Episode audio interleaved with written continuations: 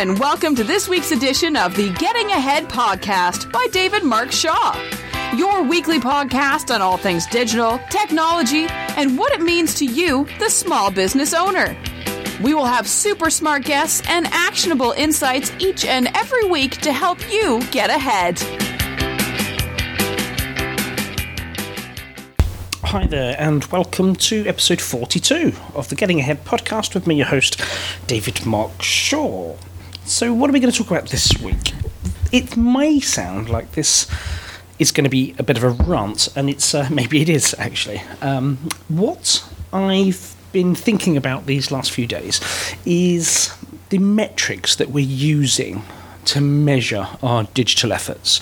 Um, more and more now, I keep seeing people chasing after the same old thing. This asking people uh, on Facebook groups and LinkedIn groups. They're constantly asking them for for likes. They're saying, you know, like my like my page, like my uh, like my Instagram page or follow me on Twitter. Um, but particularly often it's the Facebook likes that they seem to be chasing after, the Facebook and Instagram ones.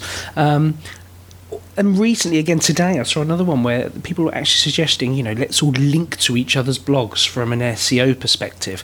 Now, I'm sure that if, um, you know, 20, 30, 40 bloggers all decided, uh, yeah, absolutely, let's all link our blogs together, I'm sure there would be some sort of positive effect on it. But the fact is, it's manufactured. Um, and this is what I refer to as a manufactured audience. Um, when people are doing lots of like swaps or they're doing, you know, lots of follow swaps on Twitter, um, it's all a manufactured audience. Um, the problem with things like Twitter is the majority of people will follow you with the the sole intention that the only reason they followed you is because they want you to follow them back, so they can blast their sales messages to you and try and sell to you. What they're not really doing is following you necessarily because of your content is great and they're genuinely engaged in what you're saying, what you're posting, and what you do. Um, and the same with the Facebook likes. I mean, even if these are friends and um, you know maybe you're all sort of part of the same uh, industry or community or group, um, by liking each other's uh, Facebook pages, it doesn't really have the desired effect unless those people that are following you and liking you and plus wanting you, um, if they're genuinely interested in what you've got to say, if they're genuinely interested in consuming your content, receiving your emails, reading your content, and ultimately buying your products and services, then that's fine. But could you honestly ask yourself how many people have you got on your friends list that are manufactured, i.e., you know, they've liked your page or your blog or they're following you in whatever capacity on social media because they think they're doing you a favour.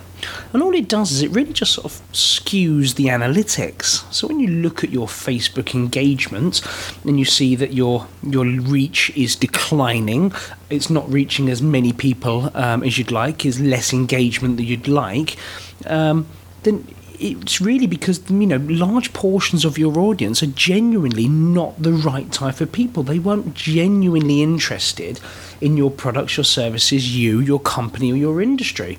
So I know there's an argument of social proof, and people will say, yes, but if I've got 800 likes on my Facebook page, it says to other people that I'm very popular. But I question now whether people are really taking the time to look at how many social numbers people have. You know, we're in an age where people can buy Facebook likes and Instagram likes and Twitter followers very very cheaply. And of course they don't last. And, and again it's a complete nonsense. And in actual fact i was speaking at the get social kent event um, in canterbury in kent um, last thursday. And um, in actual, one of the questions from the audience to another speaker, you know, was around this idea of should they be buying Facebook likes and fake Twitter followers. I think they genuinely knew the answer is, of course, no. But it's just an absolute no. You know, there's no real there's no tangible benefits. Um, I mean, if you still people are doing it because they think that it makes them look popular to other people but it, it, i just don't believe it does. I mean those facebook likes disappear very quickly. Facebook are, are onto those and having those removed. Um, and if you look at twitter again you know they're very quickly now being able to identify these fake accounts and these fake followers. And even if they're real followers doing the fake they very quickly pick up on this and they're removing these people very quickly. And this now has extended to um, to Google and their linking. They are now, um, as of a very recent update, have the ability to start working out, um, you know, where these links are not genuine. Um, and you know, and penalising people for when they, they believe these sort of manufacturing these this fake links between sites. Um, and again, then the other company that's just done this is Amazon. Have just announced that they um, uh, are going to be uh, going to be removing lots of reviews from Amazon and potentially, um, and you'd have to read up on the full article on this one to get the exact details. But from what I understand, is potentially taking legal action against people that are posting fake reviews. Now, this works in a number of different ways. Whether you are manufacturing people to um, to post reviews on a particular product, maybe it's a book of yours or something, um, and they haven't actually genuinely read the book, or it's actually where it's competitors then paying people to go and post negative reviews, again, about products or books and items they've not actually purchased to try and influence people um, in the wrong way. So, this sort of idea of gaming the system, you know, we, you know, originally this is how SEO was originally thought of. You know, how can we game the system to get rank higher in Google? And I think now, you know, you speak to any sort of genuine, decent SEO agency, and they're not trying to do that it's all about uh, audience building, relationship building, and organic reach and organic content, organic links, because um, they're realizing, you know, that this sort of gaming of the system is really no no point at all. Um, so whether it be Amazon, whether it be Google, Facebook, Twitter, or any of the other social networks, all of these shortcuts just don't work. Um, and unfortunately, you know, I blogged about this very recently. Um, it's time to do the work, ladies and gents. You know, there's no other way around it. You've got to create valuable, useful, uh, engaging content um, to enable your audience to grow, to enable your audience to engage, um, to learn, to be educated and inspired. And ultimately, you know, if you're the right company and you're providing the right product or service, then providing the uh, um, the right exactly that right um, product enabling them to buy um, and that's sort of going to be the, the, the final point if they if they end up do buying your product or service it's because of the content that you've provided it's because of the service that you've provided the experience that you've provided but what won't have happened is any of these shortcuts. People are trying to find ways to get their sales messages in front of more people and quicker. And technology is just going to move quicker than you possibly can. So, all of these people that are constantly asking you to like their pages, also think about it this way if you've been asked the question, you know, will you please like my page? Um, you liking that page um, is actually going to, you know, leave a mark on your profile. It's going to let your audience know that you've you've liked this particular page, and it's going to be, you know, you better view that from your Facebook profile.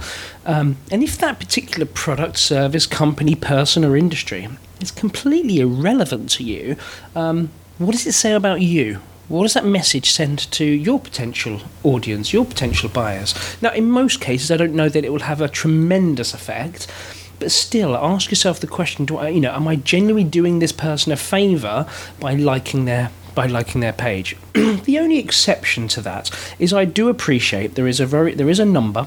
Um, on Facebook uh, around sort of 30 to 50 likes that you've got to achieve before you can get some form of analytics on your Facebook page. Um, so I understand that you know getting to that original number is is relatively important to a lot of people. But still, I would rather get there organically. And when I do get there, you know, if you've got, you know, appreciate every member of your audience, everyone that likes your page, and anyone that follows you.